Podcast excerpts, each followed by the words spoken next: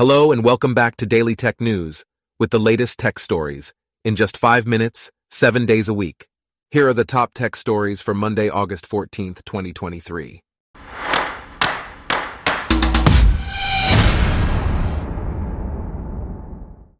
Today's episode is brought to you by Blogcast, your personalized audio feed, available on iPhone and Android. India's Make in India initiative has resulted in the assembly of 2 billion smartphones and feature phones locally between 2014 and 2022. The goal of this initiative is to make India self-sufficient in mobile phone manufacturing and has attracted investment from companies seeking an alternative to China. Currently, India assembles more smartphones than Vietnam and accounts for a quarter of China's output.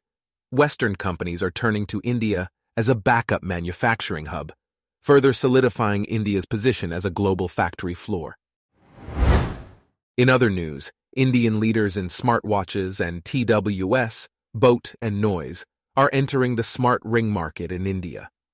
Both companies have announced plans to launch smart rings in the country, offering precise health and sleep tracking.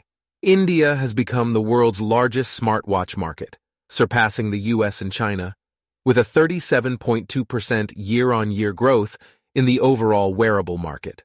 The entry of BoAt and noise into the smart ring market is expected to drive consumer interest and adoption, providing more options for consumers. Moving on, Apple is reportedly testing an M3 Ultra chip for its next generation devices. This chip is said to have a 32 core CPU and up to 80 GPU cores, making it a significant upgrade from the already capable M2 Ultra chip. The M2 Max-equipped MacBook Pro laptops are so powerful that the 2023 Mac Pro is struggling to find its place in the market. However, the M3 Ultra chip is not expected to be released until late 2024 at the earliest. Meanwhile, Anthropic, an AI startup co-founded by former OpenAI leaders, has secured $100 million in funding from Korean telco giant SK Telecom. This funding comes just three months after Anthropic raised $450 million in its Series C funding round. SKT and Anthropic plan to co-develop a multilingual, large language model customized for global telco firms. This model will support multiple languages and can be used for industry-specific customer service, marketing, sales, and interactive consumer applications. Next, NuPhy has introduced Air 96, a lightweight and a low-profile mechanical keyboard that offers both style and functionality. The keyboard comes with various switches, including ionic white keycaps, and can be used wirelessly via Bluetooth or 2.4 GHz with a USB dongle. It also features dedicated Mac OS shortcut keys and is priced at $120. The Air 96 aims to provide the features of more expensive mechanical keyboards at a more affordable price,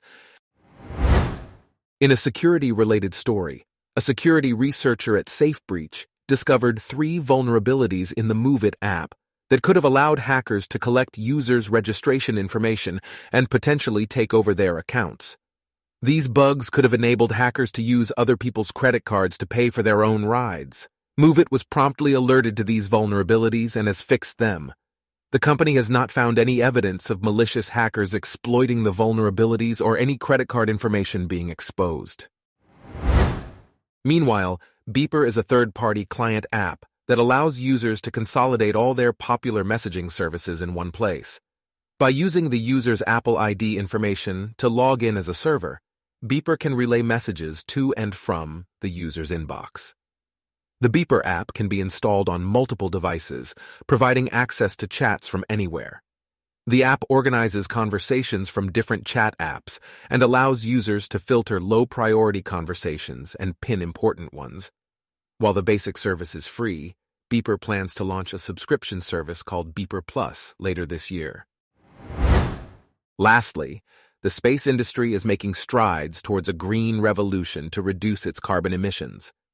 A study conducted by scientists from the University of Nicosia in Cyprus found that frequent rocket launches could have a significant cumulative effect on climate and pose health risks. In response, three rocket launch companies commissioned a study suggesting that using propane, a renewable form of kerosene, could reduce CO2 emissions by up to 96%. This shift towards more environmentally friendly rocket fuels demonstrates the industry's commitment to sustainability. Our top tech stories for today are brought to you by Blogcast, your personalized audio feed. Download the free Blogcast app on your iPhone or Android today. If you enjoyed this, please consider listening to our other podcasts Daily Business News, Daily Science News, Daily Lifestyle News, and Daily World News. Thanks for listening. Blogcast.